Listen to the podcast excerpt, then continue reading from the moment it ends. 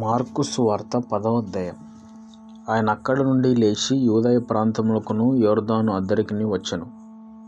జనసమూహములు తిరిగి ఆయన యుద్ధకు కూడి వచ్చిరి. ఆయన తన వాడుక చొప్పున వారికి మరలా బోధించుచుండెను.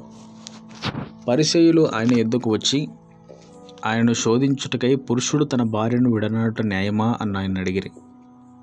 అందుకైనా మోషే మీకేమి ఆజ్ఞాపించనని వారిని అడిగాను. వారు పరిత్యాగ పత్రిక వ్రాయించి ఆమెను విడనాడవలనని మోషే సెలవిచ్చినని చెప్పగా యేసు మీ హృదయ కాఠిన్యమును బట్టి అతడి ఈ ఆజ్ఞను మీకు వ్రాసి ఇచ్చను గాని సృష్టాది నుండి దేవుడు వారిని పురుషునిగాను స్త్రీనిగాను కలుగజేసెను. ఈ హేతువు చేత పురుషుడు తన తల్లిదండ్రులను విడిచిపెట్టి తన భార్యను హత్తుకొనును. వారిద్దరూ ఏక శరీరమై ఉందరు గనుక వారికి ఇద్దరుగా నుండక ఏక శరీరముగా నుందురు. కాబట్టి దేవుడు జతపరిచిన వారిని మనుషుడు వేరుపరచకూడదని వారితో చెప్పాను. ఇంటికి వచ్చి శిష్యులు ఈ సంగతిని గురించి ఆయన మరలా అడిగిరి. అందుకు ఆయన తన భార్యను విడనాడి మరి ఒకతను పెళ్ళి చేసుకున్నవాడు తాను విడనాడిన ఆమె విషయమై వ్యభిచరించువాడగును. మరియు స్త్రీ తన పురుషుని విడనాడి మరొకరిని పెళ్ళి చేసుకునేలా ఆమె వ్యభిచరించదగుదని వారితో చెప్పాను. తమ చిన్న బిడ్డలను ముట్టవల్లని కొందరు ఆయన యుద్ధకు వారిని తీసుకుని వచ్చిరి అయితే శిష్యులు వారిని తీసుకుని వచ్చిన వారిని గద్దించిరి. యేసు అది చూచి కోపబడి చిన్న బిడ్డలను నా యుద్ధకు రానియుడి. వారిని ఆటంకపరచవద్దు. దేవుని రాజ్యం ఇలాంటి వారిదే. చిన్న బిడ్డ వలె దేవుని రాజ్యమును అంగీకరింపని వాడు అందులో నెంత మాత్రమును ప్రవేశింపడని మీతో నిశ్చయముగా చెప్పుచున్నానని చెప్పి ఆ బిడ్డలను ఎత్తి కౌగిలించుకొని వారి మీద చేతులుంచి ఆశీర్వదించను. ఆయన బయలుదేరి మార్గంలో పోవుచుండగా ఒకడు పరిగెత్తుకుని వచ్చి ఆయన ఎదుట మోకాళ్ళుని సద్బోధకుడ నిత్య జీవమునకు వారసుడు నవ్వుటకు నేనేమి చేయుదునని ఆయన అడిగిను. యేసు నన్ను సత్పురుషుడని ఎలా చెప్పుచున్నావు దేవుడొక్కడే గాని మరి ఎవడునూ సత్పురుషుడు కాడు.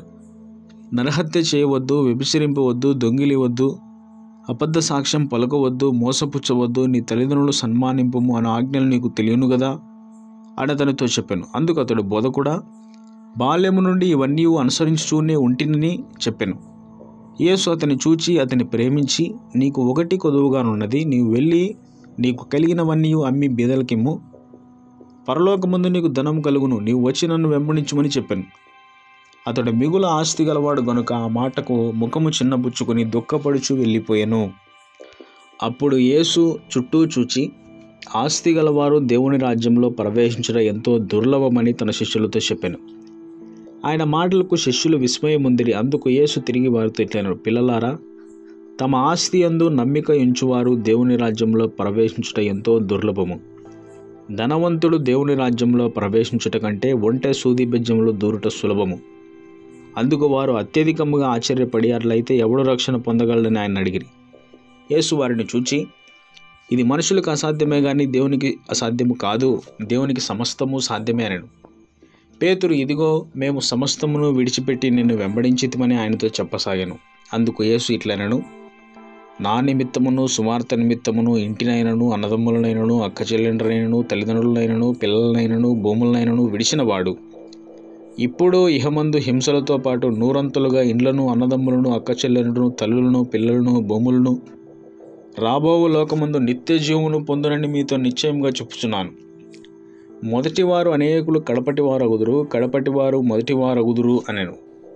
వారు ప్రయాణమై ఎరుసలేమునకు వెళ్ళుచుండరి యేసు వారిని యేసు వారికి ముందు నడుచుచుండగా వారు విస్మయముందిరి. వెంబడించువారు భయపడిరి. అప్పుడు ఆయన మరలా పన్నెండుగురు శిష్యులను పిలుచుకొని తనకు సంభవింపబో వాటిని వారికి తెలియజెప్పనారంభించి ఇదిగో మనం ఎరుసలేమునకు వెలుచున్నాము మనుషు కుమారుడు ప్రధాన యాజకులకును శాస్త్రులకును అప్పగింపబడును. వారు ఆయనకు మరణశిక్ష విధించి ఆయనను అన్యజనులకు అప్పగించెదరు.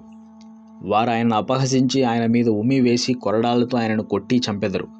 మూడు దినములైన తర్వాత ఆయన తిరిగి లేచునని చెప్పాను.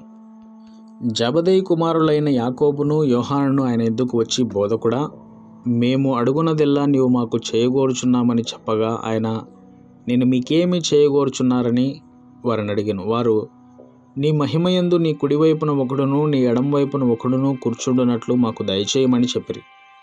యేసు మీరేమి అడుగుచున్నారో మీకు తెలియదు నేను త్రాగుచున్న గిన్నెలోనిది త్రాగుటైనను నేను పొందుచున్న బాప్తీసం పొందుటైనను మీ చేత అగునా? అని వారిని అడుగుగా వారు మా చేత అగునన్రి.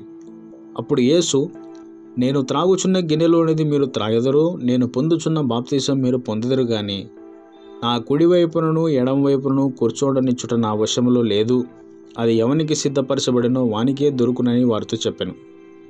తక్కిన పది మంది శిష్యులు ఆ మాట విని యాకోబు యోహానుల మీద కోపపడసాగిరి.